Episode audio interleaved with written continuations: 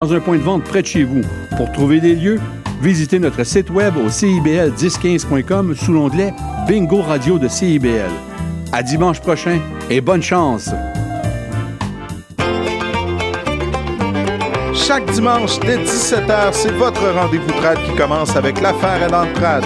Des classiques, des nouveautés, tout ce qui a forgé et qui fait l'univers de la musique traditionnelle québécoise d'hier et d'aujourd'hui. L'affaire est dans le le dimanche de 17h à. CIBL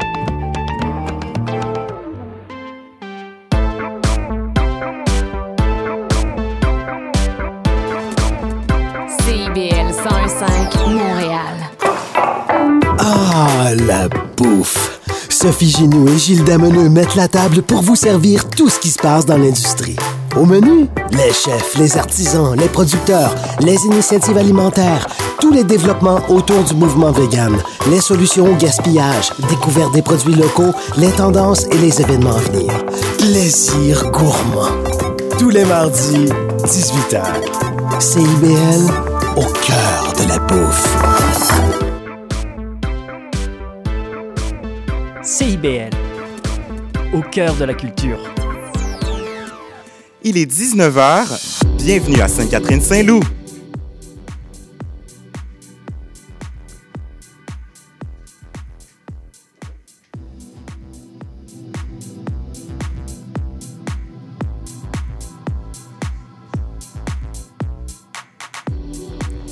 Avec nous en studio, on a la gang de Radio House Underground qui vient de terminer leur DJ set.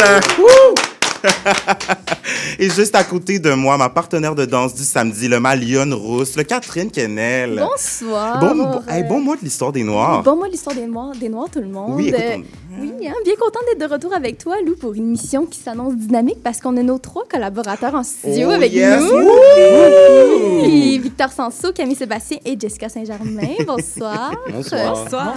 Oui, et restez avec nous euh, à la maison car durant la dernière demi-heure, on jase avec Frédéric Pierre pour la sortie de la nouvelle série haïtienne La Caïnou. Et on salue aussi celle qui fait notre mise en onde, merveilleuse Clémence Langlois. On remercie aussi Jacob Desjardins qui a composé la chanson thème que vous, a- que vous avez entendue. N'hésitez pas à nous suivre sur Instagram et TikTok pour revoir des extraits de l'émission, pour connaître nos sujets de chronique à l'avance ou pour nous écrire.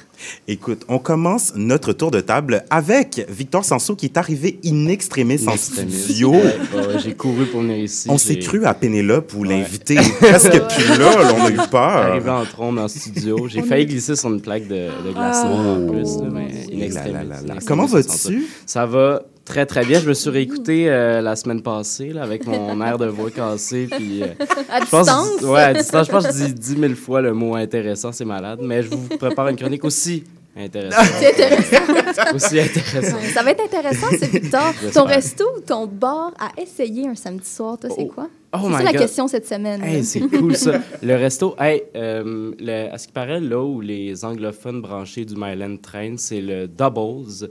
Ah, pas. Ouais, le Doubles qui est un dive bar euh, converti. Mais rendu cool, c'est Ouais, ça. ouais. Tu connais Camille? Ben oui. Mais c'est sûr. Toi, t'es une fille du Myland, on le sait. Là. Tu te Exact. caches plus. Mais non, pas le choix.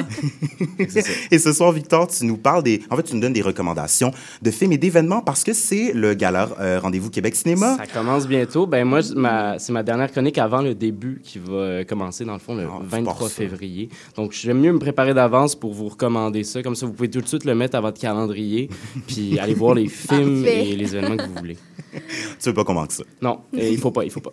Je me tourne juste à côté de Victor, Camille Sébastien. Bonsoir. Mais euh, oui, je suis tellement contente d'être avec vous en studio ce soir. C'était difficile au téléphone. Oui, hein? Puis là, J'ai pas aimé ça là, trop. t'es plus malade? pas Non, je suis en pleine forme ce soir. Super. Écoute, ton bar ou ton resto à essayer un samedi soir? Ben, je pense que je dirais, vu qu'on est à côté, le Point Carré. Ah. C'est Un un, autre qu'on connaît pas, euh, hein? Ben voyons, Hey, c'est surprenant, là. Nous, d'habitude, on connaît le temps. Saint-Laurent, euh, euh, passé René Lévesque. J'ai Oui. une bonne amie qui travaille là, là, c'est pour ça aussi. Ah. Mais, euh, mais non, mais, mais c'est euh, les proprios, c'est des gens qui tripent sur la bière. Donc, c'est un bar qui donne un peu l'impression l'été où il y, a, il y a beaucoup d'influenceurs, influenceuses, des gens qui veulent venir prendre des photos Instagram. Mais l'hiver, ça se calme et là, on peut boire des vraiment bonnes bières. Ils ont souvent de la ovale en fût. Donc, pour les grands connaisseurs, euh, vraiment le fun. Ça moi. ouais, c'est ça, j'ai vu que vous aviez aucune réaction, puis j'étais comme, bon, ben, c'est pas le public si cible. tu m'avais parlé d'un grenage, j'aurais dit oui, Mais je suis certaine qu'il y a des gens euh, euh, qui nous écoutent qui ont compris ce que je voulais dire et qui sont très contents. Notre public boit de la bière. Ben, je leur Tu souhaite. sais pas, mais oui. Voilà. Et ce soir, tu nous parles. En fait, tu nous envoles. Tu nous, euh, tu fais nous, tu nous fais. Mon Dieu, tu nous fais nous envoler à En l'étranger. Oui. Et on se pose la question avec toi de comment est-ce qu'on pourrait incorporer une approche féministe en relations internationales. Ben oui, ben j'ai fait un bac en études internationales. Moi, des fois, je l'oublie moi-même. En effet, à l'Université de Montréal. Et euh, je me suis dit, il serait temps que je m'en serve de ce bac-là. Donc, c'est ce soir que ça se passe. J'espère ne pas faire honte à cette bac. grande institution. Ouais. Jessica, Allô? salut, ça va? Ça va super bien. Toi, ton resto, ton bar à essayer? Ben là, écoute, moi, je suis une dans les bars euh, à Montréal, mais là, euh, ce que moi, je veux essayer prochainement, c'est le Madame Smith. C'est sur Oui. Ontario. Dans Hochelaga. Ok, euh, ouais, exact. Ça fait plusieurs fois que je passe devant, je me dis, oh, faut, faut que j'aille l'essayer. Donc, euh, ça, serait ça. Je l'ai entendu beaucoup parler, puis j'ai souvent vu des pubs. Je pense qu'ils m'ont spoté là, sur les réseaux sociaux. Faut que j'aille là. C'est dans un coin full attractif en plus. Ouais. Puis neuf Ontario, il me Oui, semble, dans ça? coin-là. Ouais. Ça se développe, il y a tellement de choses. Puis la nouvelle bibliothèque qui vient d'ouvrir aussi, qu'il faut aller voir. Ah, très, très belle bibliothèque. Ça, je l'ai vu, par exemple. Ça, c'est plus dans mon créneau. Oui, et je vois Marie aux réseaux sociaux qui nous fait des signes signe. dans, le- dans les airs. Elle adore son. Hochelaga. Fidèle à P9. Je suis d'accord avec elle. Euh, Jessica, tu nous parles de les Grammys ce soir, puis les, euh, les sorties d'albums de Illy Rose et Alexandre Poulain. Oui, il y a plusieurs Ouais. sorties d'albums. Là. euh, puis les Grammys, c'est demain que ça se passe. Donc, on, on se parle des choses à surveiller. On s'en parle un peu plus tard. Puis, ben, comme à chaque semaine, chers auditeurs, nos deux plateaux Idiane Bobo viennent faire leur tour dans le quartier pour venir vous jaser ça. Ouais, Et mais ça- là, là, moi, si c'est pas sur le plateau, je trouve ça rough comme quartier, là, à part le vieux port. Là. Monique, euh, c'est février. Tu peux pas dire ce genre d'affaires-là. Parce que c'est le mois de l'histoire des Noirs.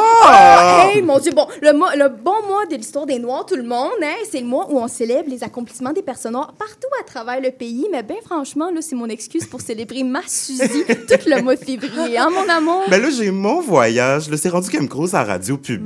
Ben là. Et tu vois, c'est cute, celle-là. Non, non, on le dit vraiment pas assez, là, vraiment pas. Mais le mois de l'histoire des Noirs, c'est le mois pour, euh, pour me, me, me remémorer de tous les outfits de Beyoncé. Parce que tout le monde le sait, c'est la reine des Noirs. J'ai toujours dit, là, depuis le début de ma vie, que Beyoncé pourrait être ma première ministre. Je sais Oh pas oui. si Jay-Z serait mon euh, premier, euh, vi- vice-premier ministre, là, mais euh, par contre... Ben, tu sais, c'est sûr que Jay-Z, a trompé sa femme. Là. Oui, oui, je vous apprends rien à la maison. Même Jay-Z, a fait ça. Mais quand même, il a gardé sa famille ensemble, puis s'est rendu des milliardaires avec trois beaux enfants dans une belle maison. Ça fait que moi, je le sac à- au ministère de la Famille. là. Non, une bonne idée, ça. Ouais, oui. Moi, le mois de l'histoire des Noirs, comme femme blanche, c'est mon time to shine pour faire sentir mal à tous les Blancs qui ont jamais contribué à la maison d'Haïti. là. Je vous regarde à la maison. Là. Donc, Hawaii Outremont, Hawaii Saint-Lambert, Westmount, on donne ce mois-ci. Oui, let's là. go, on y va. Wouh!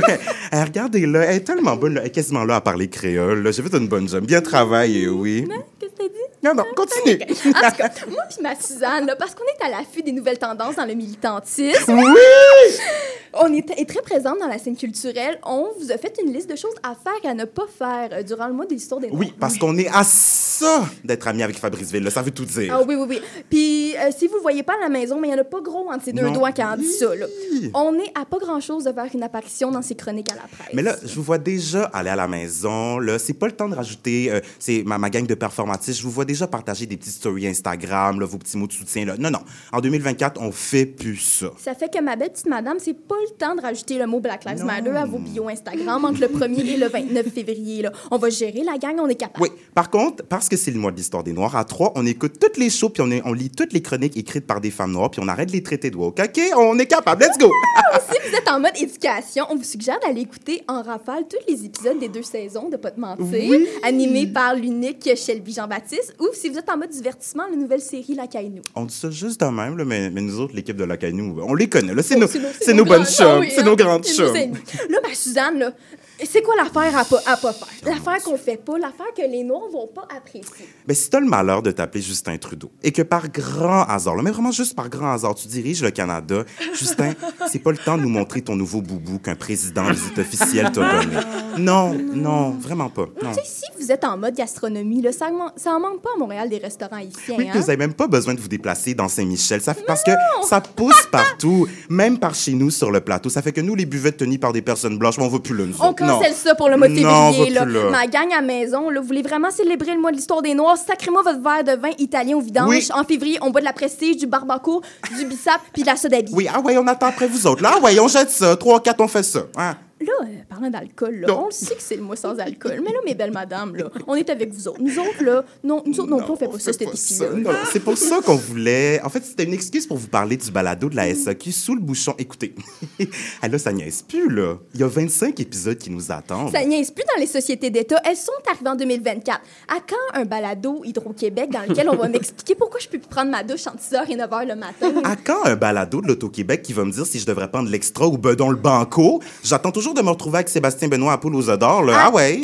À quand un balado sur la caisse de dépôt et placement pour entendre les victimes qui ont été pris dans le REM, là? Témoignages? Non, mais à quand un balado de la SQDC où ils s'intoxiquent en direct pour nous faire des reviews sur les nouveaux produits? On attend ça! Oh là là, excuse-moi, ma Suzanne. Ah, je te Oh, coupe ok, direct là. oh, faut qu'on se parle de deux, trois affaires. C'est quoi l'affaire avec les séries québécoises qui atterrissent sur Netflix? Oui, là? je suis bien heureuse, moi, de tout ça, mais explique-moi. Non, non, c'est sûr que quand je vais sur Netflix pour voir une série suédoise puis que je vois, la, je vois la grosse face à Claude Legault, ben c'est sûr que je comprends pas qu'est-ce qui se passe, là. 19, 2, 3, 4, là. Je suis à ça là, de poursuivre Netflix, Netflix parce que je suis pas capable de décrocher de la série au secours de Béatrice. Là. Surtout que toi, t'aimes ça, tes 24 épisodes, là. Non, avec tout ça, on se demande à qui faut bien porter secours. À, Béda- à Béatrice ou Bedon à TVA? Je le sais plus. Netflix, pouvez-vous remettre la galère? On s'ennuie d'Hélène Florent. Ah. Merci. C'est tout ce que j'ai à Ah, dire. mais tant qu'à faire, Netflix, ça vous tenterait pas de remettre Virginie? Je veux dire, Fabienne, elle nous a tout enlevé ça de là, ma tout.tv. Suzanne, c'était pas tout le monde qui sait c'est qui Fabienne Larouche. Tu me prends-tu pour une folle? J'ai pas dit folle. Ben voyons donc. Non, Fabienne, c'est Fabienne, là. C'est Stade, c'est District 31, c'est 30 vies, c'est sans rendez-vous, d'autres raisonnables, Blue Moon, et j'en passe. Je veux dire,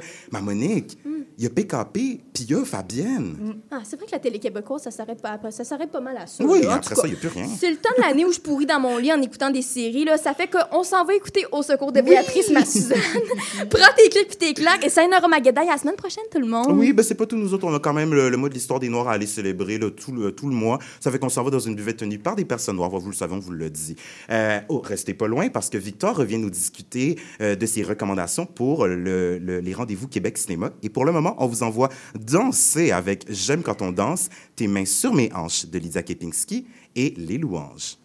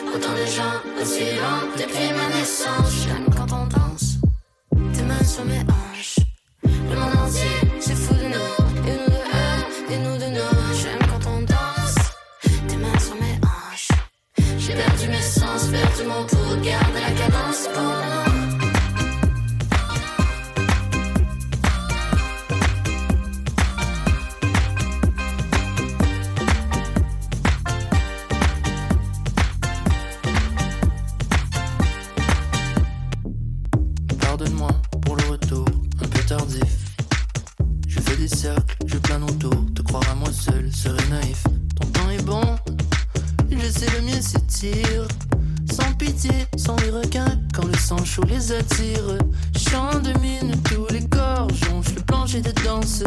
Goutte sur tes goût salin sur le bout de ma langue. Ta peau a contresens.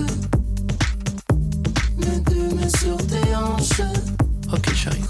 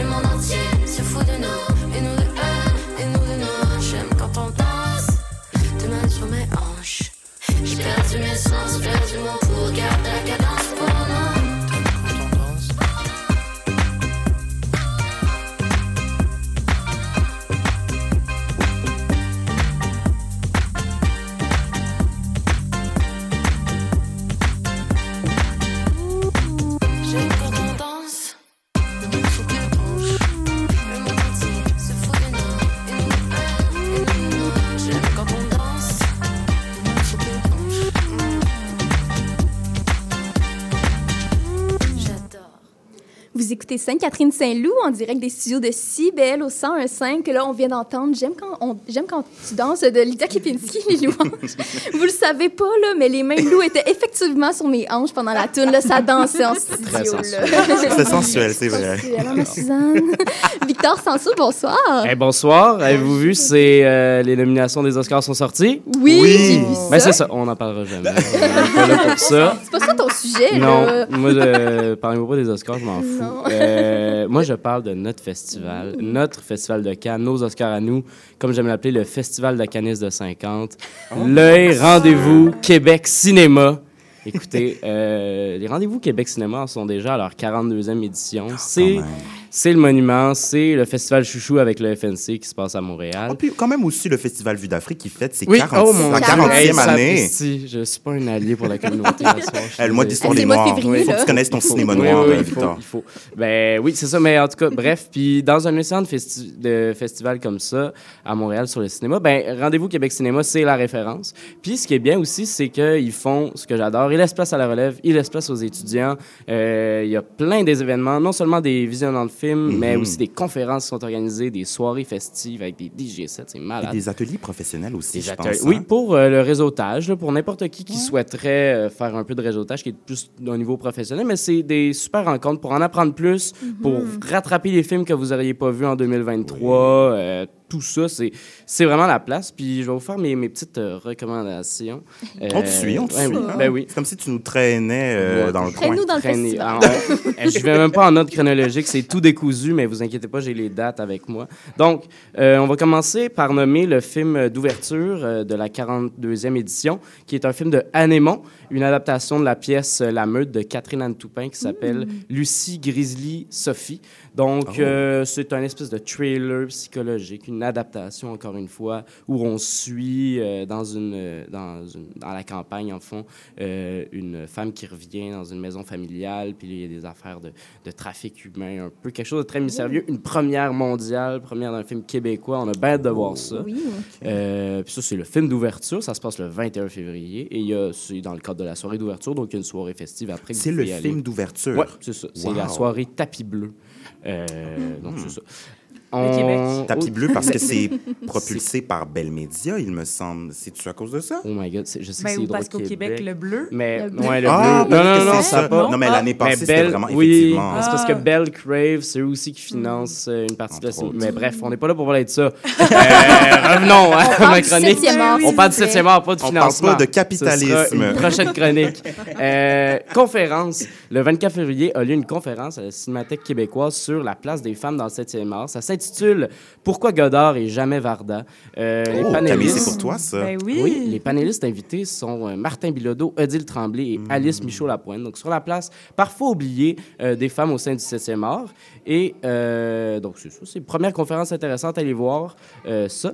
Ensuite, euh, plusieurs soirées, comme j'ai dit en ouverture, sur les courts-métrages étudiants. Donc, euh, on laisse place à des gens que c'est leur premier film ou bien euh, leur, des petites productions.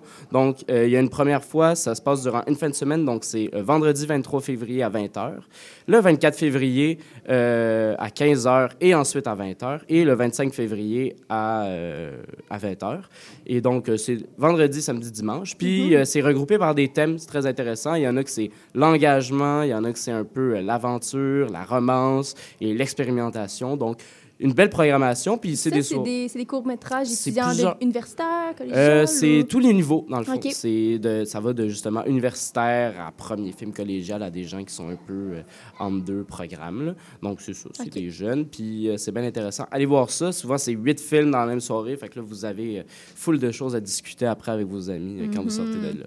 Euh, ensuite, on va dans la catégorie documentaire. Donc, documentaire, ça, ça va vous plaire, euh, mes amis. Le 22 février, on prépare le film, on présente le film Éviction de cinéaste non-binaire Mathilde Capone. Donc, euh, Éviction, ça nous raconte euh, l'histoire d'un lieu mythique euh, sur la rue Partenay où se réunissaient des, des personnalités de la scène queer pour faire des parties, euh, des happenings. Il y avait plein de choses qui se passaient depuis 2010. Et récemment, ils ont vécu des problèmes d'éviction par leur propriétaire, des plaintes. Et donc, on raconte tout ce récit-là, autant dans la jeunesse de ceux-là que dans leur déboire avec justement euh, ces problèmes-là qui sont avec leur propriétaire. Partenait dans Centre-Sud? Oui, partenait Ok. dans le centre-sud, exactement. C'était un logement, puis c'était une scène mythique, mais là, il y a eu des problèmes. Donc, euh, c'est ça, Mathilde Capone raconte le récit de tous ces gens-là qui ont jalonné, puis donc, euh, où, quand est-ce qu'ils comme, ils cherchent un lieu où s'établir après, euh, où vont-ils s'installer ensuite? Est-ce que ce lieu-là peut ressurgir? Est-ce que c'était l'histoire d'un moment? Donc, c'est très intéressant. Euh, ah, mon Dieu, faut que j'arrête de dire intéressant. C'est intéressant, c'est intéressant. c'est intéressant. c'est passionnant, vivifiant. J'ai sorti mon euh, dictionnaire de synonymes à C'est côté de moi. Euh, 25, pr- euh, 25 février, un film un peu onirique, novembre, un peu dans la veine de Prière pour une mitaine perdue, euh, par un duo de réalisatrices qui s'appelle Les Glaneuses. Donc, c'est Karine Van Ameriingen, j'espère que je le prononce bien, et, attention, Iphigénie Marcoux-Fortier, qui Oh, nous présente un film sur la, oui, sur euh, l'errance un peu dans la ville en novembre. C'est en noir et blanc, c'est très beau, très poétique. Ensuite, 1er mars, 11 jours en février de Jean-Claude Coulbois, qui raconte la saga qui a mené à la fuite sur les scandales sexuels euh, associés au réalisateur Claude Jutras, monstre sacré du cinéma québécois. J'attends ce film-là, je vous dirais, avec beaucoup d'appréhension, Oui. une brique puis un fanal, comme on dit, parce que euh, qui sait ce qui nous attend? Est-ce qu'on va essayer de relativiser? Est-ce qu'on va essayer Hmm. d'excuser? Euh, J'ai très hâte de voir qu'est-ce que ça va être, comment le traitement. Puis aussi, c'est sur la fuite. Donc, tous les événements, la tempête qui a prédécé ça, comment ça a bouleversé le milieu, l'industrie, la biographie qui était en cours euh, d'écriture. Donc, très intéressant. 1er mars, 11 jours en février, c'est la première aussi. Euh, et finalement, le film de clôture, qui est un documentaire qui est réalisé par Jérôme Sabourin, le fils de euh, Marcel, Marcel? Sabourin, Oui. Acteur, encore une fois, monstre sacré euh, du cinéma cinéma, québécois, québécois, en ouais. tant qu'acteur. On le connaît pour son rôle mythique dans Le Martien de Noël. Ça vous dit quelque chose? non? Ça, film de l'ONF, c'est assez. je le c'est connais assez dans mes séries. Oui, ben c'est ça. Mais il est là depuis longtemps, mais c'est un monstre sacré. Il a joué dans absolument tout. Du Jésus de Montréal à toutes Oui, les c'est vrai. séries. Il, a, il a joué partout. Puis là, Dans on- Les Parents aussi. Dans les parents, oui, c'est vrai, il faisait le grand-père. Ah, oui. À mener, il ramène Avec un vin. Oui, il ramène un l'avait Il vin. fallait que je rappelle à la génération Z. Ouais, Ah ouais, fallait non. une référence à 2012. C'est ça, fallait que Ouais, comme ça. excusez, moi, je suis un cinéma de répertoire. Mais ouais, dans les parents, il ramène un vin très mauvais, puis il appelle ça du chablis. Chablis. Chablis. Chablis. Mais c'est correct de dire Chablis comme ça. c'est Chablis. Mais ça goûtait Chablis, le. Chablis. Ça goûtait le Chablis. Puis c'est ça, donc c'est un peu euh, ce personnage-là qui est vraiment très euh, spectaculaire, qui écrit, qui, est, qui, qui- qui a voyagé un peu partout, qui, qui, qui est là. En tout cas, c'est- c'est c'est très, euh, comment dire... euh, c'est très euh, presque euh, surréaliste un peu ce personnage-là qui est Marcel Sabourin, puis il témoigne de ses idées, donc très hâte de voir ça. Euh, ensuite, on passe aux fictions. Yes! Oh, ça c'est nous. Ça c'est ma Catherine, ça. C'est la Catherine. Puis les fictions. Donc, le 23 février, euh, j'en avais parlé avec Simon pour peut-être éventuellement une future chronique.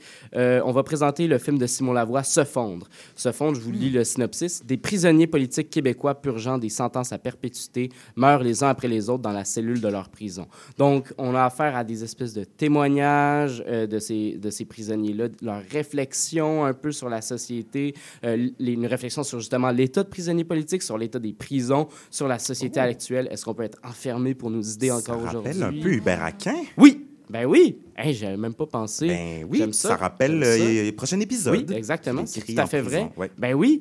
Puis c'est très intéressant. C'est quelque chose que, ben, c'est quelque chose qui a été, euh, euh, c'est quelque chose sur lequel on s'est penché, là, les prisons au Québec, que ce soit Mhm. avec euh, euh, le party, là, de, Unité neuf. de- euh, Unité Ouais. neuf. Oui, Unité Ben, neuf. J'oublie mes références. Oui, Camille, de les femmes Ouais, en ouais. prison. Ouais, les femmes vrai. en prison. Oui, puis, oui. Moi, je pensais à le party. La Montagne. femmes.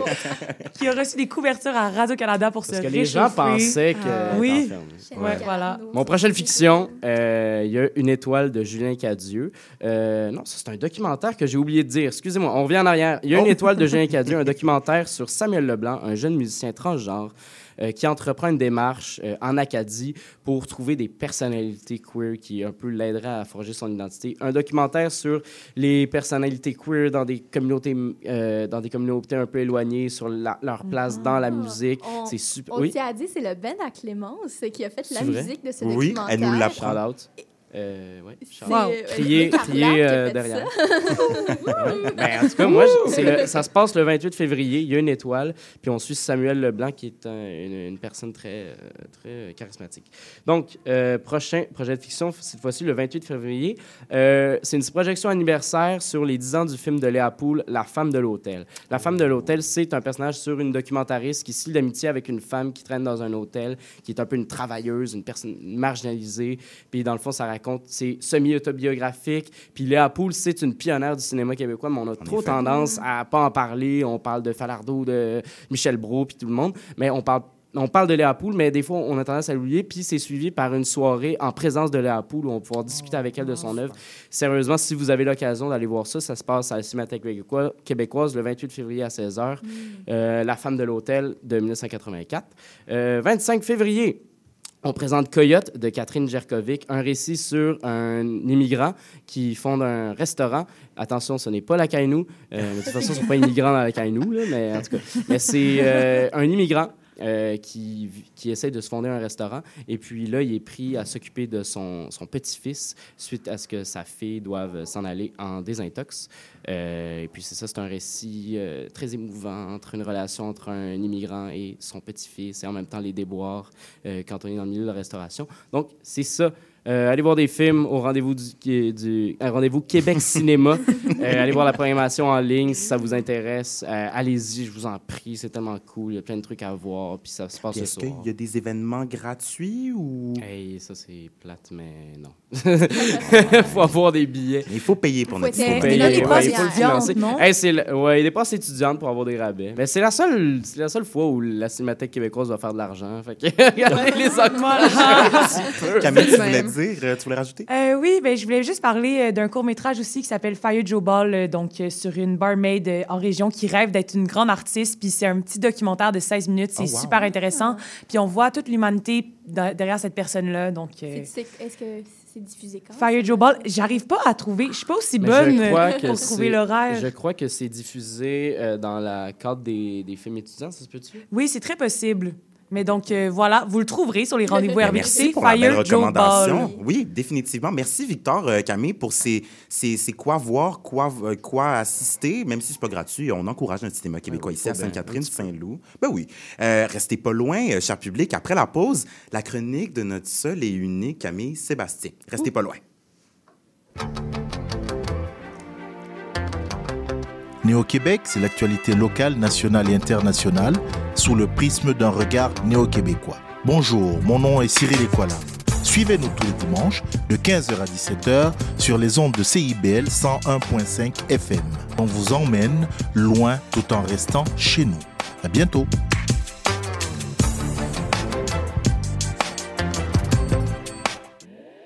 La fin du rap. Une émission 100% hip-hop d'ici et d'ailleurs qui ne vous laissera jamais sur votre appétit. On vient juste reprendre ce qui est à nous. On a le flow, on a le flair. Tout Gucci, comme le flair. Ice, ice, en enfer. Laisse-nous faire, légendaire. Rassasiez vos oreilles à chaque semaine avec Aldo, Arnaud, JL, Marie-Lee et Veda, les lundis de 19h à 21h à CIBL. Vous cherchez une activité ludique et rassembleuse? Inscrivez le Bingo Radio de CIBL à votre agenda. Chaque semaine, courez la chance de gagner 3500 dollars en prix. Invitez vos amis et jouez avec nous tous les dimanches dès 13h. Pour participer, procurez-vous les cartes de jeu du bingo de CIBL dans un point de vente près de chez vous. Pour trouver des lieux, visitez notre site web au cibl1015.com sous l'onglet Bingo Radio de CIBL. À dimanche prochain et bonne chance! De retour sur les ondes de CIBL 101.5. Vous écoutez toujours Sainte-Catherine-Saint-Loup. C'est pas parce qu'il fait frais et gris qu'on peut pas s'amuser. Donc, prenez-vous un verre de vin. Mais comme on a dit, du Barbancourt, du Prestige euh, et toutes ces boissons qui viennent des pays euh, d'Afrique, des Caraïbes et, et tout ça. Camille Sébastien, bonsoir. Bonsoir. Euh, ce soir, ce qui passe sous ton crible féministe, c'est les relations internationales. Oui, en effet. Ben donc, comme je l'ai dit en ouverture, j'ai décidé de me servir un peu de mon bac en études internationales de l'UDM ce soir et de vous parler de l'importance de prendre une approche féministe en relations internationales et tout particulièrement dans le sous-champ de la sécurité étatique. Ouais, je sais, dites même, ça peut sembler très théorique Ouais, et sécurité abstrait. étatique. Qu'est-ce que tu veux dire par ça, là, rapidement, rapidement? Ben donc, c'est la sécurité de l'État, puis c'est comme l'idée de maintenir une souveraineté étatique puis des Oh, frontières. Mais on va rentrer là-dedans après parce que là, il faut y aller une étape à la fois, sinon je vais vous perdre. Oui. là. je le sais, là. Non. Euh, C'est avec, soir. avec le petit vin orange, là, on y va doucement. J'attends mon gin tonic, moi, là. Donc, on va commencer avec des définitions de concepts pour nous aider à nous situer, si vous le voulez bien. Mais là, je te préviens, Mathieu Bocoté, si tu nous écoutes, toi, ça risque juste de te fâcher. Fait que tu peux éteindre ta radio tout de Mais suite. il est à? Paris, il dort en ce moment. Ah, OK. Alors, d'abord, évidemment, quand on utilise des approches féministes, il est question de genre. Alors, définissons brièvement ce concept dans le contexte qui nous intéresse. Le genre, c'est un contexte analytique, relationnel et contextuel qui s'intéresse aux constructions de la masculinité qui est privilégiée et de la féminité qui est dévalorisée et à leurs effets idéologiques. Ces différences construites par la socialisation et l'éducation créent une, une catégorie binaire de l'humanité en deux sexes, donc hommes et femmes.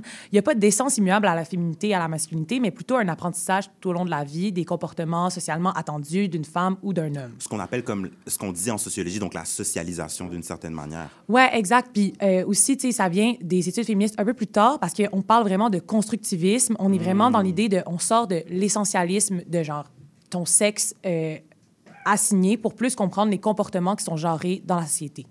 Donc, il faut savoir que la masculinité et la féminité se construisent mutuellement, puis analyser l'un avec l'autre revient à envisager la relation entre les deux dans son intégralité. Cette relation varie à travers le temps, les cultures, les espaces, les groupes, les nations, et est toujours produite par des relations de pouvoir et produit d'autres relations de Oh mon pouvoir. Dieu, on parle de pouvoir. Est-ce qu'on parle de Foucault? Non? Ah, ben, on parle toujours un peu de Foucault. Hein? Oui, Mm, toujours. on l'aime. OK. Les études mobilisent Mobilisant le genre s'intéresse donc théoriquement autant aux femmes qu'aux hommes, mais dans une logique compensatoire, les études féministes vont se concentrer sur les femmes dans le but de visibiliser cette réalité, évidemment. L'idée, c'est de s'intéresser au concept analytique des catégories binaires hommes-femmes, et ce, précisément en tant que système de pouvoir. Ça, ça veut dire que le genre n'est pas juste donné biologiquement ou naturellement, ni simplement une identité qui peut ou non correspondre à des catégories de sexe assignées à la naissance, mais plutôt un indicateur d'inégalité dans la distribution des ressources matérielles, symboliques, économiques, politiques en faveur des hommes. En d'autres mots, le genre, c'est donc un système de dualisation oppressive. Puis là, juste parce que nos auditeurs sont rendus à leur deuxième verre de vin orange, comme mentionné au début, est-ce que tu... euh, Qu'est-ce que tu veux dire par distribution des ressources matérielles symboliques? Mais dans le fond, les ressources matérielles, c'est l'argent, le patrimoine, le capital individuel, tandis que les ressources symboliques, c'est tout ce qui est la représentation dans la culture, dans la religion, dans l'art. Donc voilà. Ensuite, quand on va dans le genre, c'est un ordre normatif qui implique la production d'une frontière entre le féminin et le masculin, et cet ordre enjoint toutes les personnes à appartenir à une seule catégorie en fonction du sexe assigné à la naissance, donc comme je le disais, et d'adapter les comportements sanctionnant toute personne s'en écartant. Donc ça veut dire toutes les personnes trans, non-binaires, euh, les personnes euh, divers- dans la diversité sexuelle aussi. Puis même Donc, euh, dans, les catég- dans, la, dans la catégorie dans laquelle on est, par exemple, si on est une femme puis on déroge au code de beauté, par exemple, Ah que... oui, mais, mais pe- peut-être pas au corps de, de beauté au sens... Mais oui, en fait. De- dès qu'on dès qu'on déroge des codes qui sont attendus par la féminité, donc euh, une femme qui va être très musclée, par exemple, pourrait déroger aussi. Oui, OK. Puis maintenant qu'on a ce cadre, on va dire, on- disons-le comme ça, maintenant qu'on a ce cadre théorique, comment est-ce Oui. qu'on peut appliquer ça aux relations internationales? Ben oui, parce que là, je vous félicite, on a passé au travers de la grosse partie de la théorie de ce soir. Donc là, ce qui nous intéresse, c'est les enjeux en relations internationales et euh, dans une vision dite conventionnelle de ce qui est la sécurité étatique. Ce qu'il faut comprendre, c'est qu'il est généralement admis que la sécurité relève d'abord et avant tout de l'État et que l'étude de cette sécurité doit se concentrer sur la menace, l'usage et le contrôle de puissance militaire, euh, l'État pour assurer la sécurité de sa population. Donc là, on voit vraiment qu'on parle d'une entité qui Ouais. est globale. On remarque que les États sont étudiés comme s'il s'agissait d'entités totales qui ne sont pas constituées par des êtres humains qui la composent. On nomme la population sans vraiment la définir et en oubliant un peu que la population, c'est pas juste un concept théorique abstrait, là, euh, mais bel et bien des individus, des êtres humains, Ouais. des personnes qui sont aussi des victimes des systèmes de pression produits par l'État. Donc, dans la vision conventionnelle des relations internationales, on comprend qu'on se concentre bien plus sur la question du territoire, des frontières, de la souveraineté étatique que sur les personnes qui composent ces territoires. Vous me suivez? Oui, oui, oui, parce qu'on on, se fout un peu de l'individu. Ben c'est ça, Ouais. exact. C'est ça l'enjeu. Puis c'est en considérant cette définition de sécurité étatique qu'il est intéressant justement d'introduire des notions féministes. Donc là, tu sais, ah, on, on réutilise les concepts Oui, de oui, tantôt, la on gang. pour se demander euh, de quoi exactement l'État assure-t-il la sécurité? Hmm. En effet, si on refuse la catégorie abstraite et désincarnée de la population, euh, ce qui allait de soi dans une vision conventionnelle devient soudainement plus problématique. Hmm. Par exemple, un exemple très proche de nous, si on pense aux femmes autochtones dans l'État canadien, ben, l'État canadien n'est pas nécessairement synonyme de sécurité pour elles. Et les relations avec le gouvernement canadien sont certainement vues comme des relations qui sont internationales.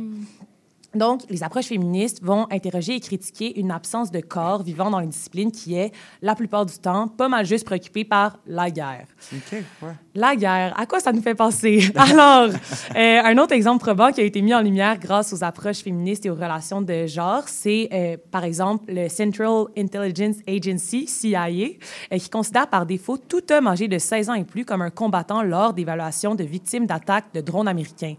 Ça, ça veut dire, je sais pas si vous réalisez, là, ça veut dire que ça déforme énormément la réalité des chiffres des victimes civiles parce que pour les militaires américains, ben, tous les hommes âgés de 16 ans et plus sont plus des victimes civiles, mais deviennent des Ben morts de soldats.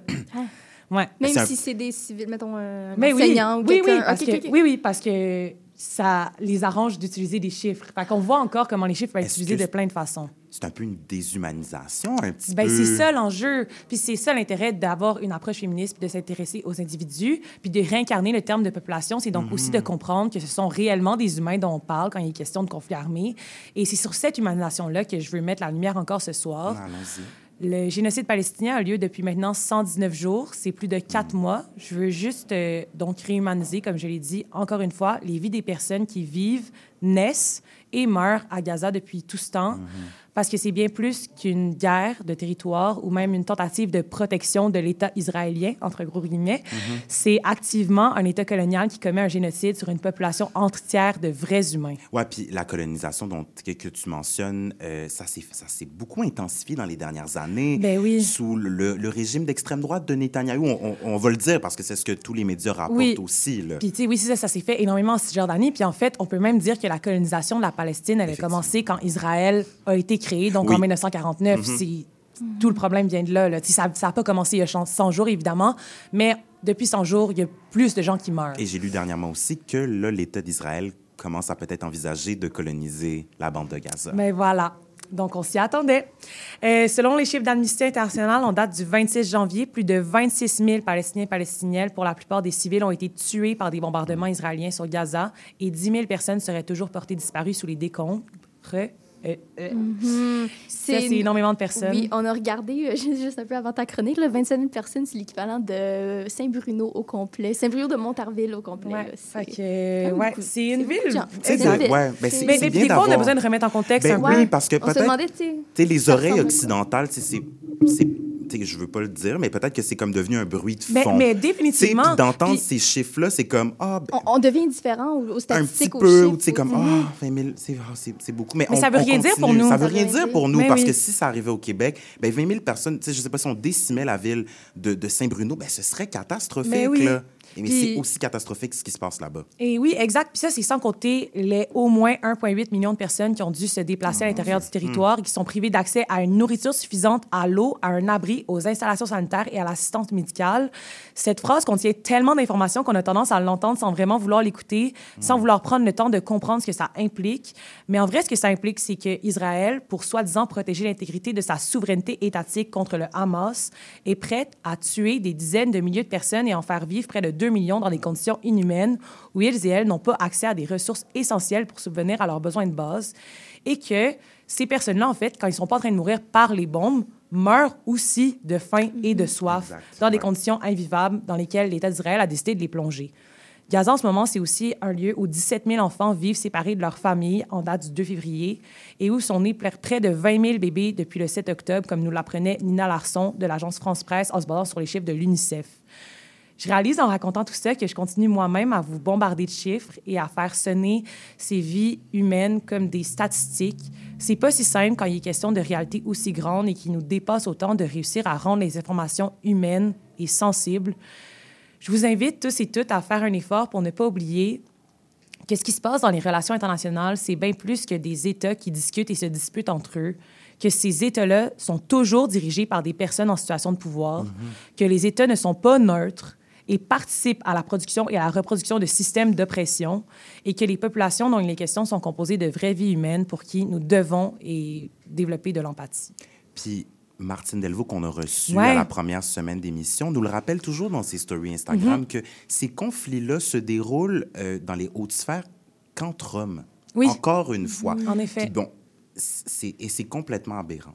Oui, en effet. Puis Martine Delvaux en parlait justement de la naissance euh, des bébés à Gaza. Puis ça, elle racontait à la première émission que ça lui avait permis d'avoir, de toucher beaucoup de gens, puis de- d'avoir des réactions parce que effectivement, les gens ont de la difficulté à à trouver ce qui est réel, palpable un peu dans, dans ces conflits-là. C'est tellement abstrait d'imaginer que, que, que des gens sont prêts à tuer autant.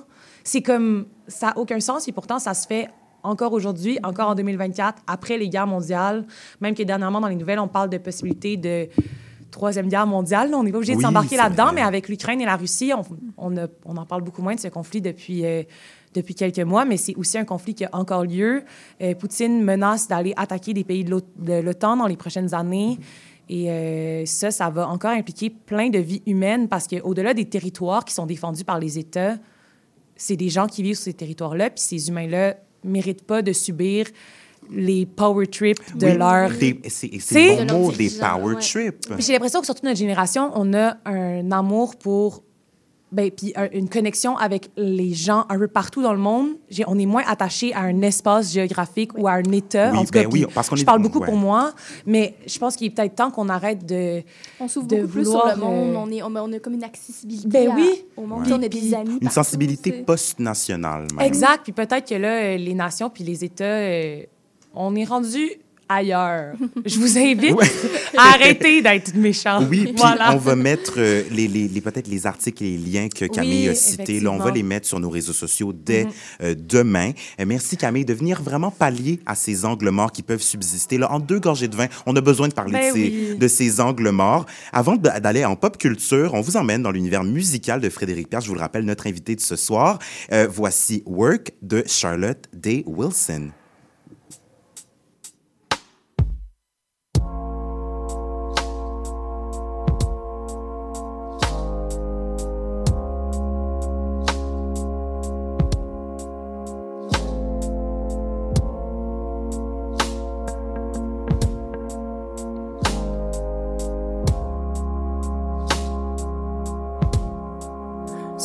Take a bit of work.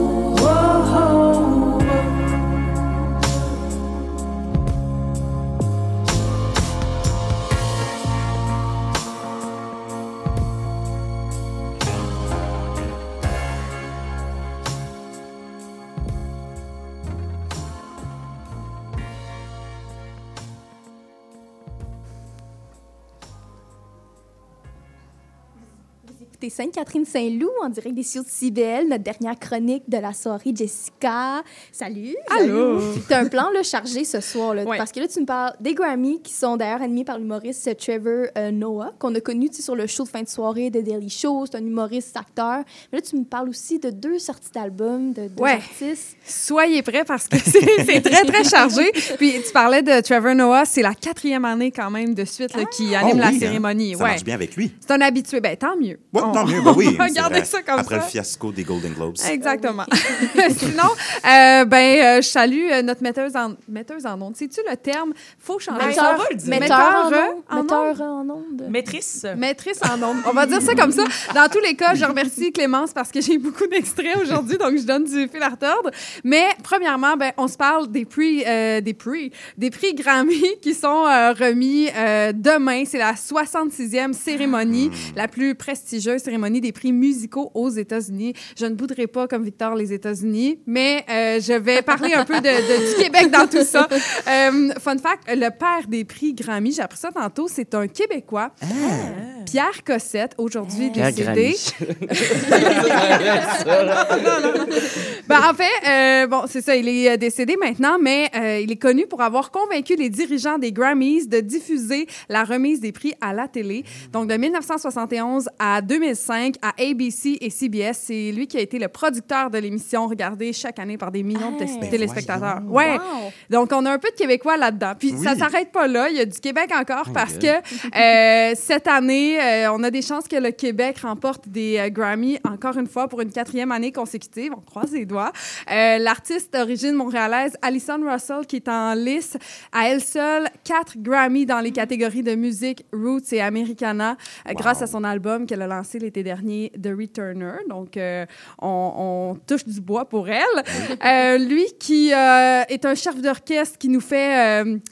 rayonner à travers euh, le monde. Yannick Nézet-Séguin, qui euh, a été vainqueur trois fois en 2022-2023, eh bien, euh, il a deux chances cette année dans les catégories meilleur enregistrement d'op- d'opéra, oui, et euh, meilleur euh, album solo vocal. Donc, on souhaite un tour du chapeau pour Yannick Nézet-Séguin. Et finalement, Rufus Wainwright, qui a reçu une nomination pour le Grammy du meilleur album folk. Donc, le Québec c'est a, tellement-. C'est tellement Québec. impertinent ce que je vais dire, mais Bon. il vend sa maison à LA. J'ai appris ça cette semaine sur Silo 57. mais il faut de l'impertinence un samedi soir. Mais oui, il y avait trop de faits dans ta chronique. Fallait Mais fallait, que je- il fallait une petite niaiserie à la 7 jours. Excusez. Mais On où va-t-il habiter? Merci Hollywood PQ. On le sait pas. On- j'a- J'attends le prochain article Savoir là-dessus. sa nouvelle maison. hein. Il y a plusieurs nouveautés, je vous ramène à l'ordre. Il y a plusieurs euh, nouveautés cette année pour euh, les Grammys. Euh, trois nouvelles catégories qui font leur apparition. Meilleure performance musique africaine. Oh! Donc, on applaudit ça. Oui, Très ben, belle Moi, de avancée. l'histoire des Noirs, on le rappelle Exactement. En février, en plus, ça, ça tombe bien. Meilleur album jazz alternatif et meilleur enregistrement pop dance. C'est une, chronique, dance, c'est une ok. chronique pop culture, il faut que j'en parle. La pop Jess, elle aime ça. Ben oui, moi, moi, je suis pop. Mais vous allez voir, là, je le présente aussi dans mes, euh, dans mes extraits. C'est, c'est très pop là, cette semaine.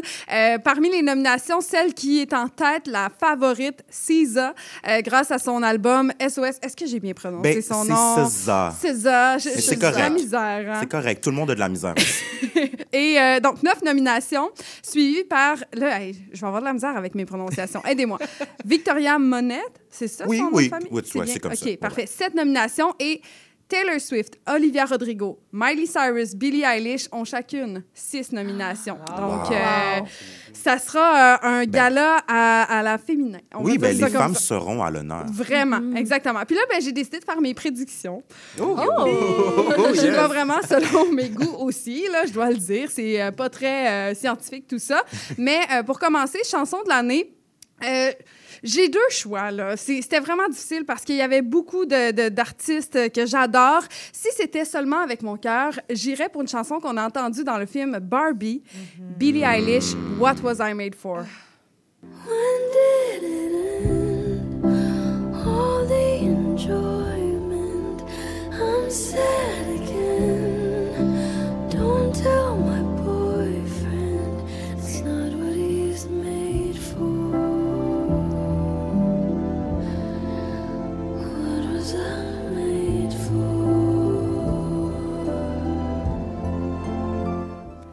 magnifique. C'est beau, hein? Oui. Oh, Camille qui a les yeux pleins d'eau. Ben oui, c'est bien difficile. Mais c'est tellement une belle chanson, puis c'est pour ça que j'aimerais que ça gagne. Par contre, une autre chanson qu'on a entendue dans le film Barbie, je suis pas mal sûre que celle-là va gagner Ah. le Grammy de chanson de l'année. Dua Lipa, Dance Ah, the Night. Watch me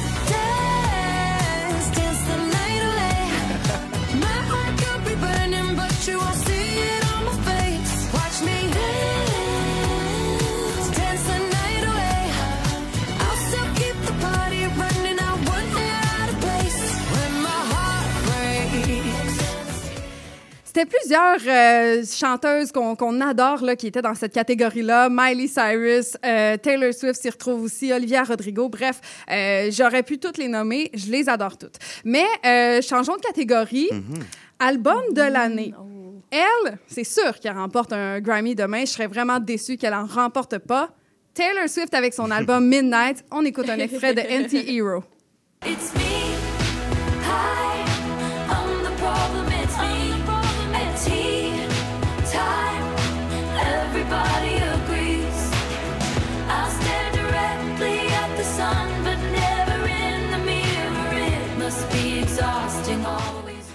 Le fun parce que... Es-tu une Swiftie, Jessica? un petit peu. Non, mais c'est le fun parce qu'en 30 secondes, j'ai rallié toutes les Swifties avec nous à CBL. Elle en déplace des montagnes, Taylor Ah Swift. oui, complètement. Puis d'ailleurs, on va peut-être, on le souhaite, la voir pour le Super Bowl hein, la semaine Ah, ben oui. prochaine. Il y a, Faut l'am- qu'elle il y a vienne- même, ouais, il y a même l'ambassade du Japon qui, a, qui a rassuré les fans sur Twitter, sur les, les réseaux sociaux pour dire Taylor Swift va être capable de partir Ben de oui. son concert de Tokyo pour se rendre à Las Vegas. Puis en plus, ça va être d'avance wow. parce qu'elle fait comme un retour dans le temps si En elle fait plus, ça. oui. là. Donc, elle va arriver une journée à l'avance dans tous les cas. Taylor Swift, est- mais- Taylor Swift a un impact politique maintenant. C'est c'est- Ah. c'est ce qu'on voit qui se Oui. dessine. Complètement. Puis restons dans le Team Taylor Swift parce qu'il y a pas mal de fans de Taylor Swift qui l'aiment aussi, elle. Et je lui prédis album pop de l'année. Je parle d'Olivia Rodrigo avec son album Guts. On écoute un extrait de Vampire. I've made some real big mistakes,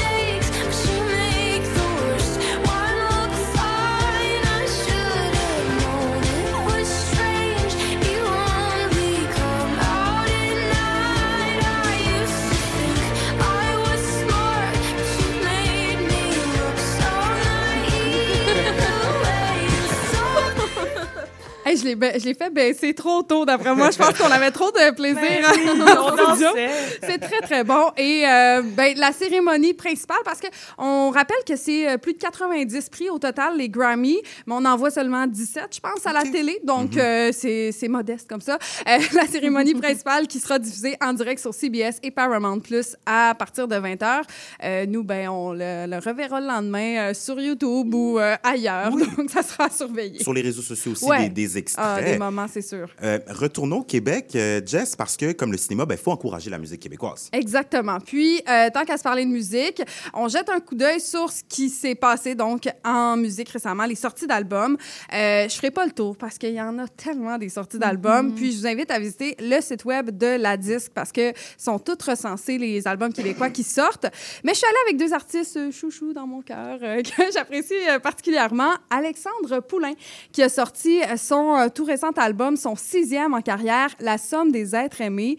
Euh, J'ai écouté l'album, c'est très bon, mais je suis quand même allée vous chercher un extrait que, que j'appréciais, en fait, que j'aurais aimé qu'on m'écrive.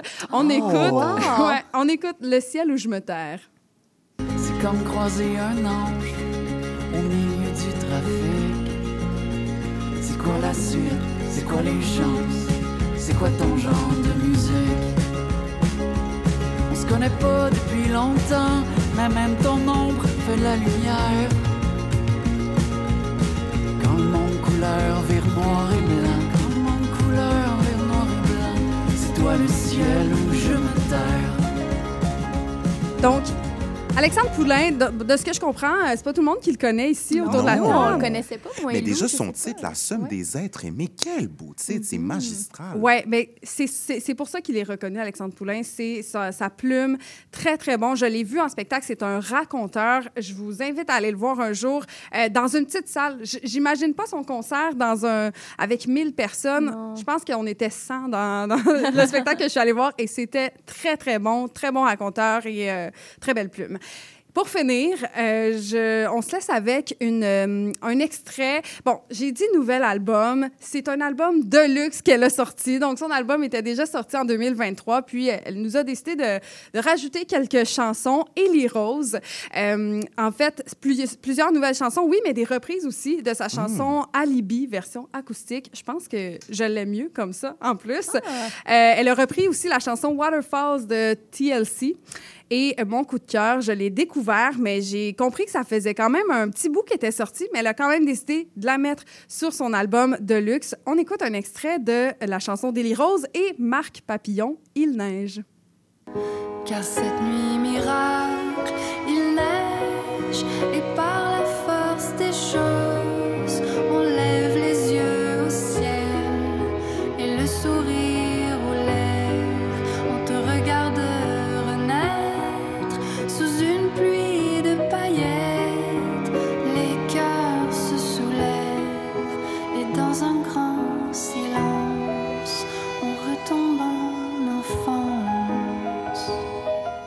J'aime vraiment Oui, cette ça me fait chanson-là. penser à Pomme un peu. pas le style. Puis il y a beaucoup de, de beaux arrangements musicaux dans cette chanson-là. Puis ce que j'aime avec cette chanson-là, c'est que c'est différent de ce qu'on est habitué d'Ellie Rose, qui est très pop quand même à l'habitude.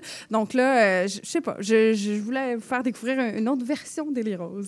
Merci, Jess. Puis je sais aussi que euh, Camille, tu voulais peut-être nous Ben partager oui, un là, album. moi, j'ai pas d'extrait, mais je voulais juste vous parler de La Nuit s'achève de Valence, Ah, c'est qui est bon. sorti Oui, hier. Ah, Donc, le 2 février, Valence a gagné les Francs ouvertes en 2020. C'est son deuxième album. C'est un chef-d'œuvre. Valence est merveilleux. Un artiste prometteur. Euh, c'est tellement bon. Voilà. C'est juste ça que je voulais dire. Eh ben, merci, Je suis juste fan, en fait. là. Merci, mon Dieu. Ça va tout être sur nos euh, stories Instagram euh, demain.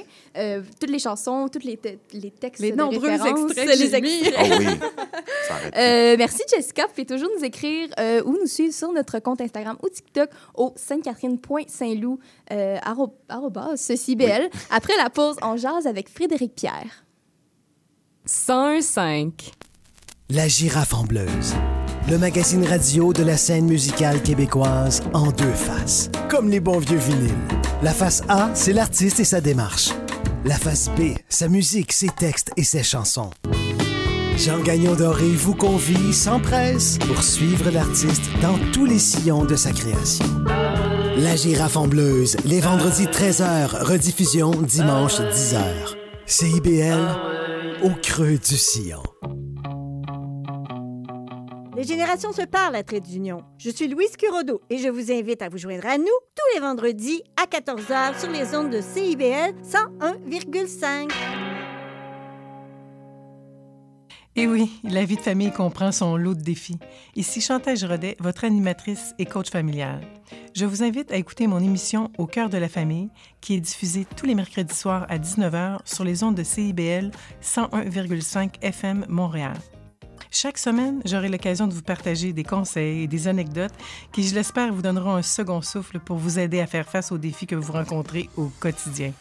C'est un rendez-vous tous les mercredis soirs, 19h, sur les ondes de CIBL. CIBL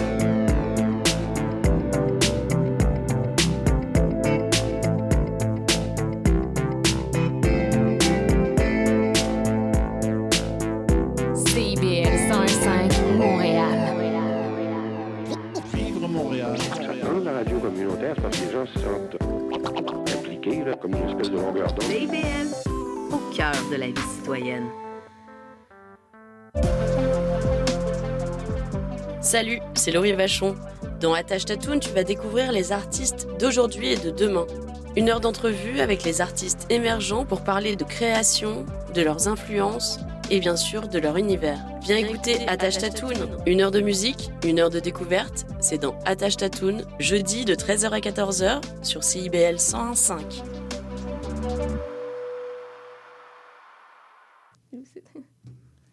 Notre invité de la semaine à Sainte-Catherine-Saint-Loup est Frédéric Pierre. Jingle. «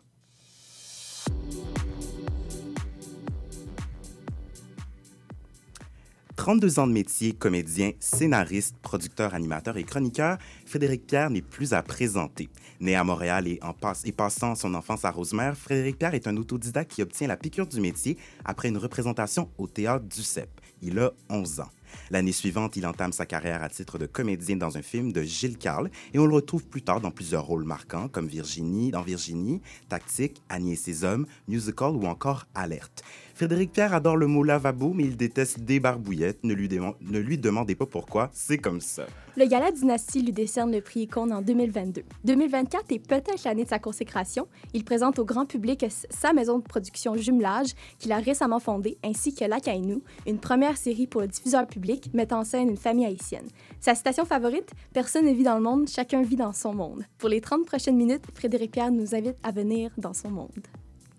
Bonjour Frédéric Pierre. Allô, les amis, ça va bien? Oui. Ça va bien? ouais, ouais, je suis très content d'être ici. Super, nous aussi. Euh, ben, tout d'abord, bon mois de l'histoire des Noirs. Absolument. Bon Quand mois de même, l'Histoire des Noirs à euh, tout un, le bon, monde. un bon timing pour que cette série sorte. Hein? Oui, en même temps, euh, Radio Cannes l'a sorti avant, euh, avant le début du mois. Fait que euh, je pense que. Mais tu sais, oui, tout, tout est dans tout, comme on dit. C'est parfait pour, euh, pour partir les, les festivités. Oui, absolument. à chaque entrevue, Catherine et moi, euh, on pose cette grande question inattendue. Là. Tu t'y attends pas. Ah. Et la question qu'on veut te poser, c'est d'où venez-vous, Frédéric Pierre? Hmm. C'est profond comme question. Ça peut vous viens- géographique. Je viens de du cosmos, comme tout le monde. Je suis une poussière d'étoiles, comme vous. Euh, mais d'un point de vue plus pratique, euh, je suis né à Montréal, mais mes parents ont déménagé très vite à Rosemère. Fait que j'ai grandi sur la rive nord. de- Je suis North Shore. et comment ça se passe, cette enfance-là? Euh, ben, ça se passe comme un enfant noir sur la rive nord en 1980, euh, quand- so- 77 en fait. Non, non, somme, toute- somme toute bien, mais tu sais, on était, on était les noirs de Rosemère. Oh. Il y avait une autre famille. Il y avait une dame, une dame à Rosemère qui avait adopté, au total, peut-être qu'elle a adopté neuf enfants tout au long de sa vie, ouais. Madame Smollens. Ouais, une grande dame. Puis, euh, fait qu'elle, elle avait des enfants de partout sur la planète. Mais à part les Smollens, il y avait nous, les pierres. d'autres. Euh, vous avez débuté votre carrière comme acteur à 12 ans. Qu'est-ce qui vous marque? Qu'est-ce qui vous surprend quand vous rentrez dans ce milieu-là, le milieu de la, la télé du cinéma à 12 ans? Qui- Euh, un peu comme tout n'importe quel enfant de cet âge-là, j'étais bien impressionné là, par tout ça, les plateaux, et etc. Euh, mais ce qui avait laissé la plus grande impression, tu l'as dit en intro, euh, Lou, c'est c'est- c'est- c'est le, le moment où j'ai décidé de faire ce métier-là, c'était- Mhm. c'était vraiment chez Duceppe. C'est le théâtre qui m'a donné une, cette première grande impression de « Oh mon Dieu, c'est plus grand que nature, cette affaire-là ». Tu sais, de réaliser qu'on on est en après-midi, je suis assis là dans la salle, Mhm. puis il y a des gens, des humains qui sont sur scène, qui sont venus de chez eux, qui sont venus, ils ont mis des costumes, sont venus sur scène, puis ils nous racontent une histoire, puis ils vont repartir chez eux, moi je vais repartir chez nous. Je sais Ouais. pas, il y avait quelque chose de d'étrange et de Ouais. sacré en même temps. Ben je, je, oui. je savais pas, je- ça a été une- ça a été grand. Et Ouais. c'était quelle pièce? Ça, c'était une pièce sur le. Je me souviens plus du titre euh, exact, mais c'était une pièce sur la vie de Jeanne d'Arc.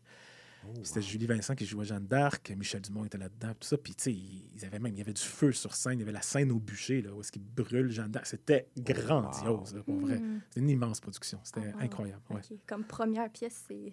c'était pas ma première en plus, parce que mes parents m'ont Ah, été c'était pas- abonnés chez, chez. Duceppe. Puis, tu sais, ils nous ont très vite intégrés à ça. Ok. Fait commencent- je commençais à y aller, mais c'est la première qui m'a jeté sur le cul, vraiment. Là, tu sais, qui m'a mis euh, dans un état autre. Mhm.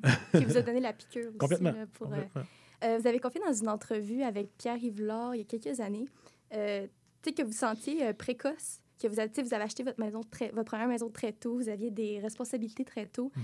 Étiez-vous à la recherche de stabilité, puisque votre métier n'était pas un, un- un métier qui peut connaître beaucoup de stabilité? Ah, c'est une bonne, euh, une bonne psychanalyse. On n'est pas Freud quand même. Non, c'est ça. C'est une bonne question. Je, je, je, je, je sais pas. J'ai pas la réponse à ça euh, immédiate, mais je, je sais que c'est vrai que j'ai- tout fait rapidement.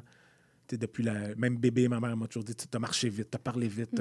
Puis je regarde ma fille, elle est pareille. Là, Mhm. Tout c'est par en avant. Go. J'ai fait les choses rapidement. J'ai acheté ma première maison à 19 ans. J'ai 19 ans. Ouais, ouais, je fais les choses vite. Mhm. Je veux, like, je sais pas. je- La vie est trop courte. Je sais pas, je sais Ouais. pas ce qui m'habite, mais, mais c'est vrai que je, I'm a doer. Ouais, ouais, je ouais. fais les choses. Go.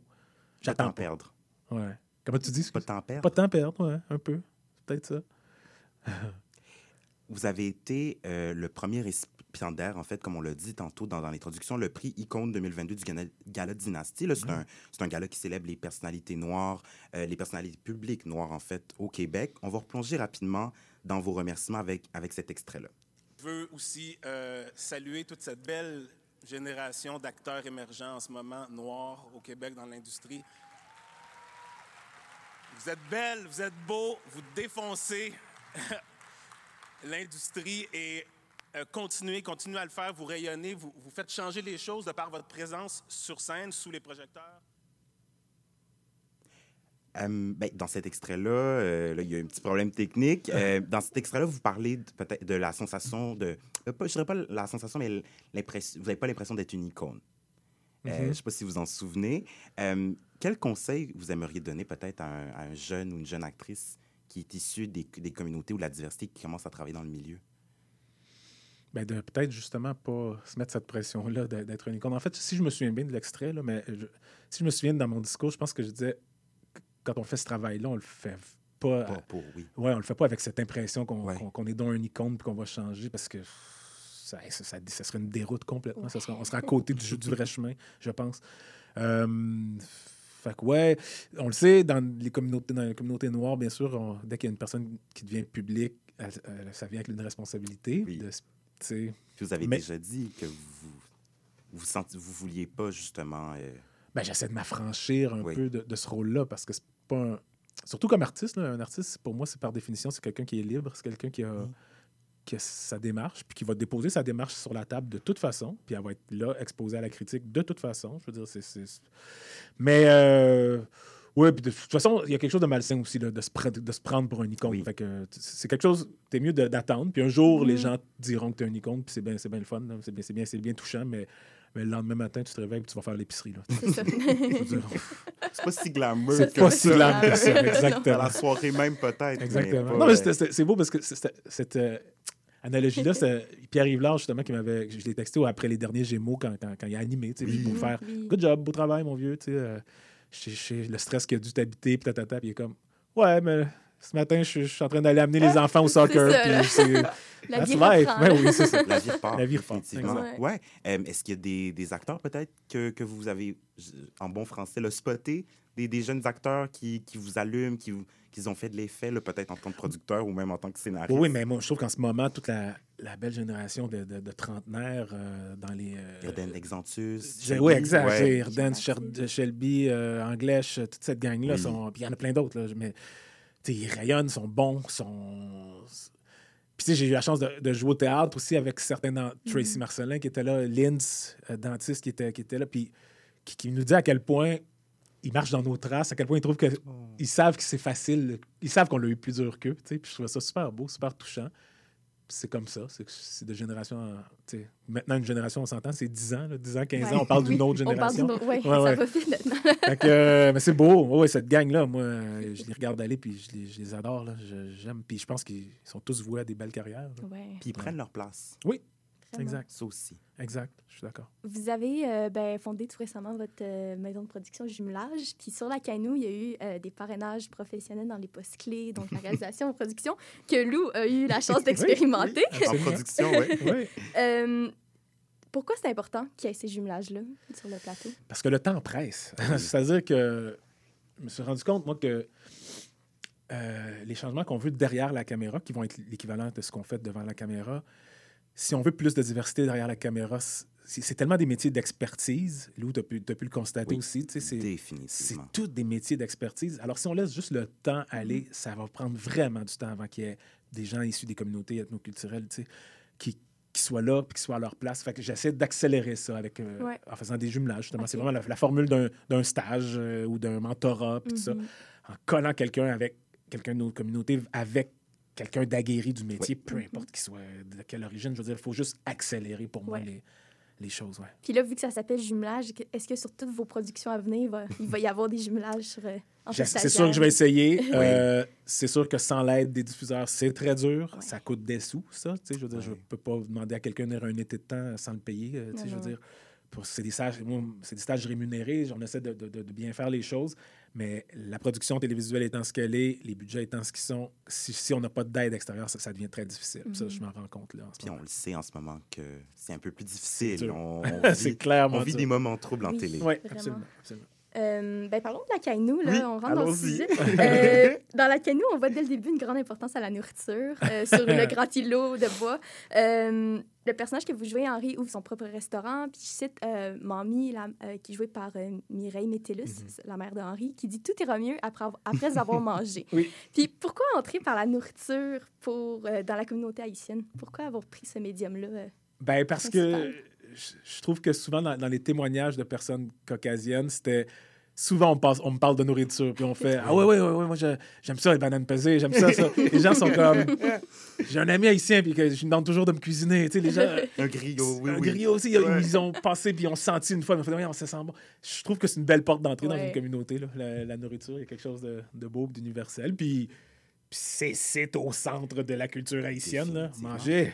Oui. Manger. Oui, quand, quand il y a l'expression manger à tuer moune.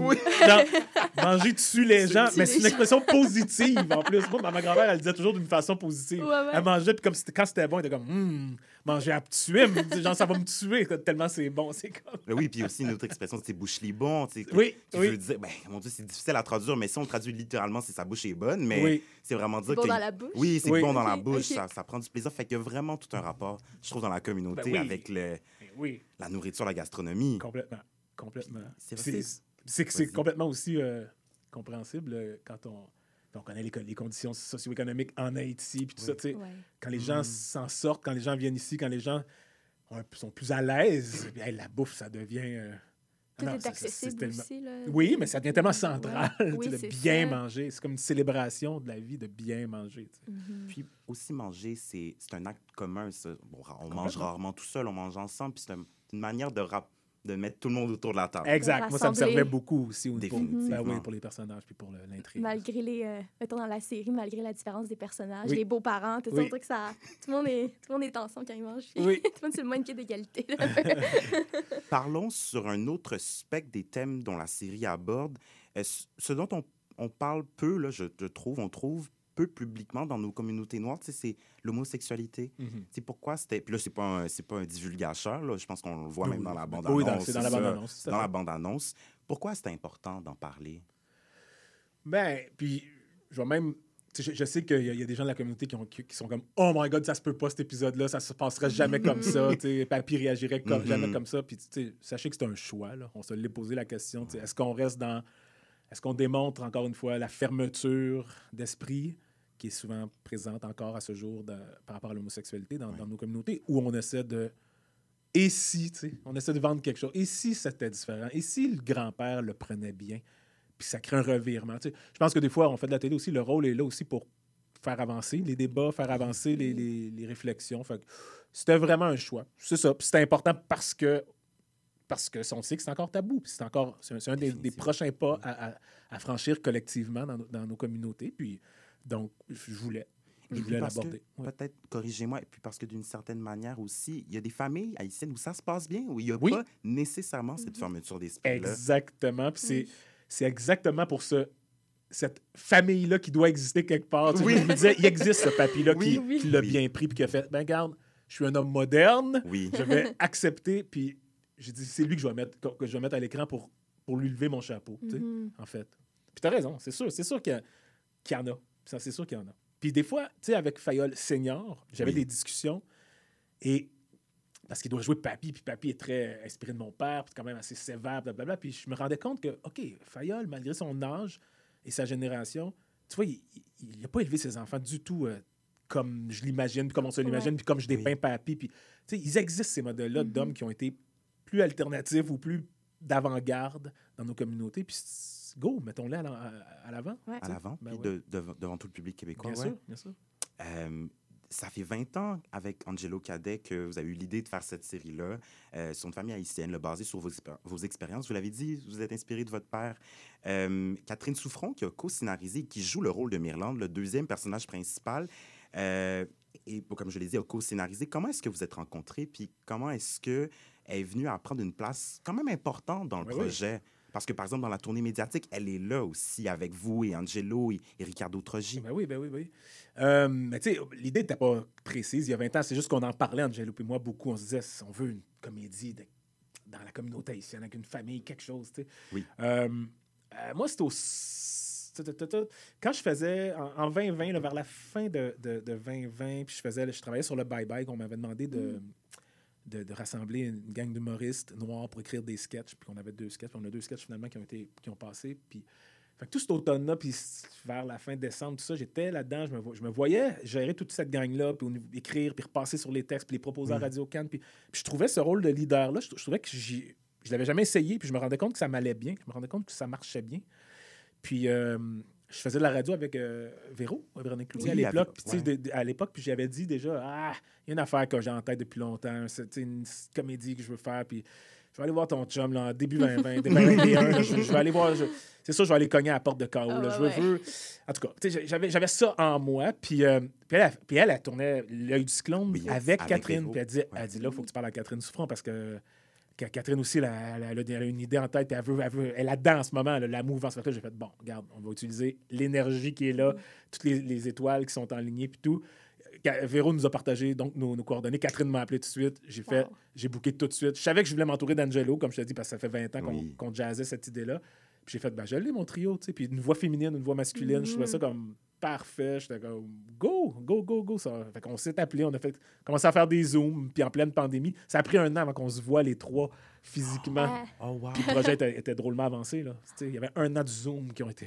Ben, C'est ça que j'allais vous poser comme question. Comment c'est commencé ce projet-là? Parce que vous, peut-être que vous, vous le savez. Ben là, aujourd'hui, on le remarque, c'est un projet quand même qui a de l'ampleur, là, qui est quand même historique. Comment est-ce que c'est de commencer ce projet-là en pandémie, euh, euh, lancer un coup de fil à Louis Morissette, Ouais, ouais. alors que le Québec euh, vit des temps difficiles? là, C'est comment- Ouais, euh, j'imagine que l'expression réin- réinventez-vous les artistes, là, j'ai pris ça à la Oh. lettre. là, genre, j'étais comme ah ouais, je vais devenir producteur, scénariste, let's go. On, Oui. on Pars essaie des choses. de prod, c'est ouais, je pars là. ma boîte de prod. ouais, Let's ouais. do it. Euh, Rien de moins. Ben, c'était c'était très. écoute, c'était excitant, mais c'était aussi très vertigineux. Les trois, on était green, green, là. Puis on, là, je me considère encore très green en scénarisation, entre autres, tu sais.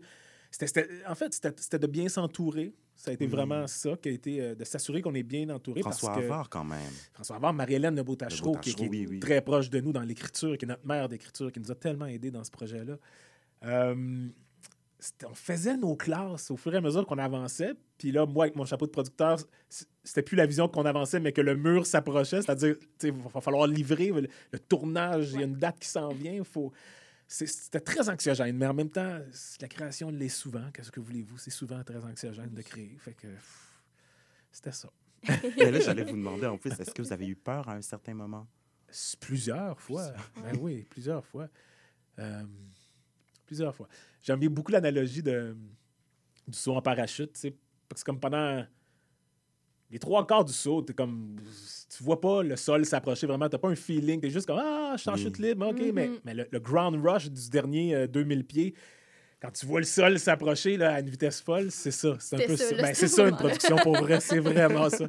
Quand le délai approche, puis tu oh my god, il faut le tourner, on- c'est dans une semaine qu'on tourne. Tu sais, ah, même chose après ça pour les montages. à- à- tu sais, dès qu'on a des dates à, à rencontrer, c'est c'est toujours C'est stressant. concret, oui. Oui, c'est concret, ouais.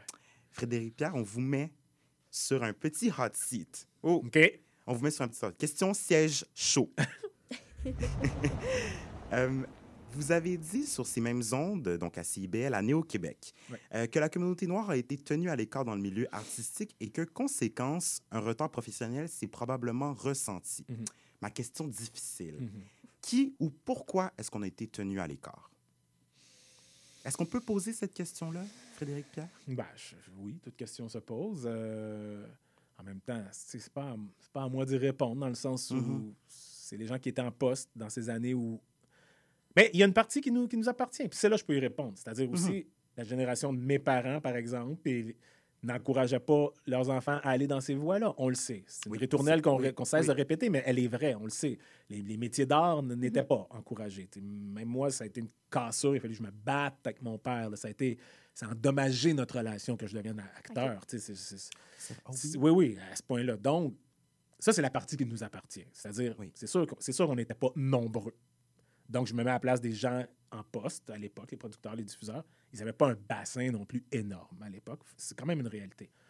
Pour le reste, il y avait, je crois, euh, c'était- pas, pas dans l'air du temps de, il n'y avait pas eu cette éducation-là de l'importance de la représentativité, Oui. qu'on soit démographiquement représenté à l'écran. même pas une pensée, C'était même c'était pas une pas dans les- pensée. Il y a, il y a eu des précurseurs, puis c'est un peu comme ça que j'ai commencé ma carrière. Les premières émissions jeunesse où il y a eu des gens en arrière qui ont fait Hey, les écoles à Montréal, il me semble qu'il y a plusieurs ethnies, qu'on disait à l'époque. Il y a des ethnies. En vrai, en vrai, il faudrait bien en mettre. Qu'il y avait une ethnie par émission. C'était souvent moi. J'ai été chanceux. mais, mais il y avait une certaine ouverture, mais on ne comprenait pas, je pense, l'ampleur de l'importance de, de la représentativité. sais. Ouais. Le siège est chaud, là. Ah, j'ai mal Oh! au. Fait chaud en studio, là. Fait chaud. Fait chaud. Euh, là, Radio-Canada a officiellement annoncé une saison 2 Oui. de la Kainu. Oui. Euh, on sait que vous ne pouvez peut-être pas nous en dire beaucoup, là, mais à quoi est-ce qu'on peut s'attendre? Qu'est-ce que vous avez envie de parler dans cette saison? Ben, je, je- je- vu l'engouement qu'il y a pour la série, j'essaie vraiment de, de- de garder ça secret. Oui. Mais euh, on va aborder, entre autres, un autre beau tabou de, de- de- de- dans notre communauté. Oh là là. Ouais. Oh, wow. On va aller affronter ça aussi. On va aller jouer, jouer là-dedans. on a hâte. Mais je ne veux, pas, je veux pas trop en dire. Je veux pas... Ben, ben oui, je comprends. Puis, puis vous avez peut-être lu les, les- certaines critiques. Par exemple, je pense à Hugo Dumas qui peut-être a parlé que les gags euh, devraient être un petit peu resserrés. Qu'est-ce que vous en pensez? Comment vous le prenez? Je, je prends bien, je prends bien la critique, honnêtement. Oui. J'ai aucun problème. C'était fait de manière constructive. Très bien, oui. absolument. Mais tu sais, Hugo. Puis tu peux pas commencer à écouter chaque critique non plus parce que tu sais plus, tu vas, tu te mettre à corriger tes affaires. Ah, lui a dit ça, je corrige ça. Lui a dit ça, je corrige ça. C'est pas ça le, le travail non plus. Euh, genre, ce que je retiens, moi, j'ai- j'aime, j'aime la critique qui dit on aurait pu aller plus loin, même Mhm. dans, dans le côté acide. Puis ça, ça, j'aime ça parce que moi, j'ai cet humour-là. Puis des fois, bon, c'est sûr que dans. écrire une, une série, il y a beaucoup de gens, il y a beaucoup de gens qui ont beaucoup de chapeaux. Puis à un moment donné, il y a des toutes sortes d'enjeux. Il y avait beaucoup d'enjeux autour de cette série-là, on s'entend. Là, c'était, par moments, c'était un peu une patate chaude. Là. fait que euh, c'est correct, on l'a, on l'a joué plus safe, je l'entends. Puis go, si on peut se permettre, moi, je, ça, ça, oui, ça me tente. tu sais, Puis d'être même tranquillement, d'aller de plus en plus dans des sujets peut-être afro-centrés un peu. Là, des- On peut y aller. On peut- je, pense qu'on, je pense qu'on a de la place maintenant qu'on a, qu'on a séduit le Québec. Oui, avec un formidable produit. Ouais, Merci beaucoup, pense. Frédéric Merci. Pierre. Merci. La Cainou, je vous le rappelle, euh, à tout le monde est disponible sur l'extra de tout.tv et on peut vous voir dans Alerte là, les lundis 21h Absolument. sur les ondes de TVA. Bien sûr. Merci, merci beaucoup. Ben, merci à vous. C'est la fin de notre émission et on tient à remercier nos fabuleux collaborateurs euh, Victor Sanso, Camille Sébastien et Jessica Saint-Germain. Non, mais sont-ils bons? Sont bons. Ouais, ouais, ouais, ouais. À la mise en onde, là, en face de moi, notre tendre Clémence Langlois. Toi aussi, tu fais une super job, euh, pour vrai. Et on remercie notre ami euh, Jacob Desjardins, celui qui a composé la chanson thème que vous entendez à cet instant. Merci aussi à Laurent Sébert et Marie Binette pour les réseaux sociaux. Retrouvez-nous retrouvez la semaine prochaine dès 19h. On reçoit la journaliste et chroniqueuse Vanessa Destinée pour parler de la mi-temps du Super Bowl. On vous souhaite là, une belle fin de semaine à tous nos auditeurs auditrices. Catherine et moi, on vous dit à, À la semaine prochaine au coin Sainte-Catherine-Saint-Loup dans, le Grand Montréal.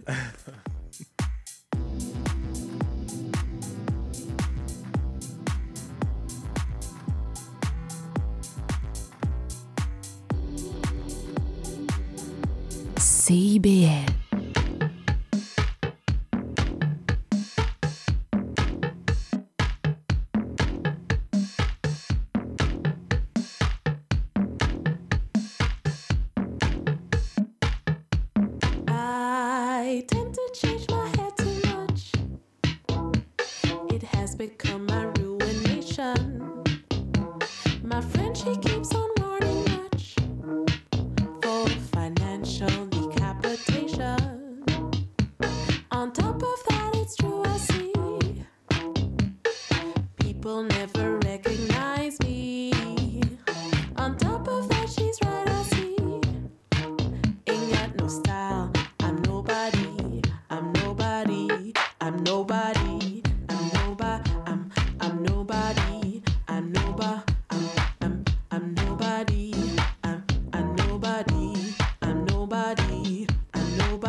I'm nobody.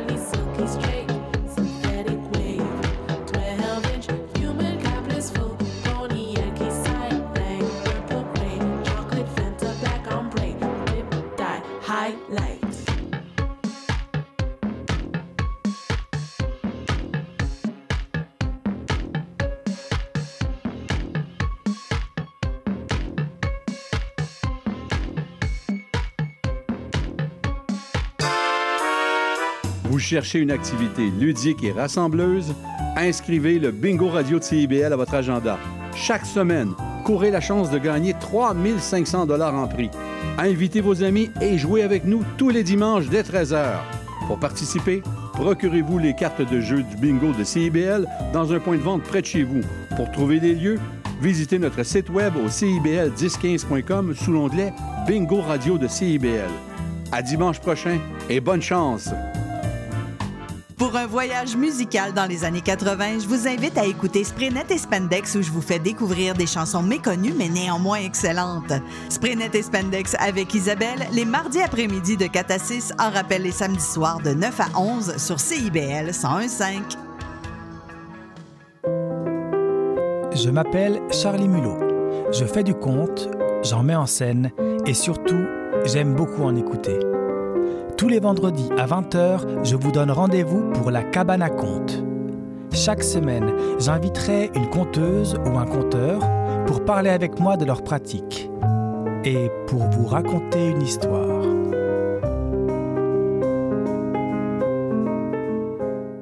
CIBL 101.5 Montréal.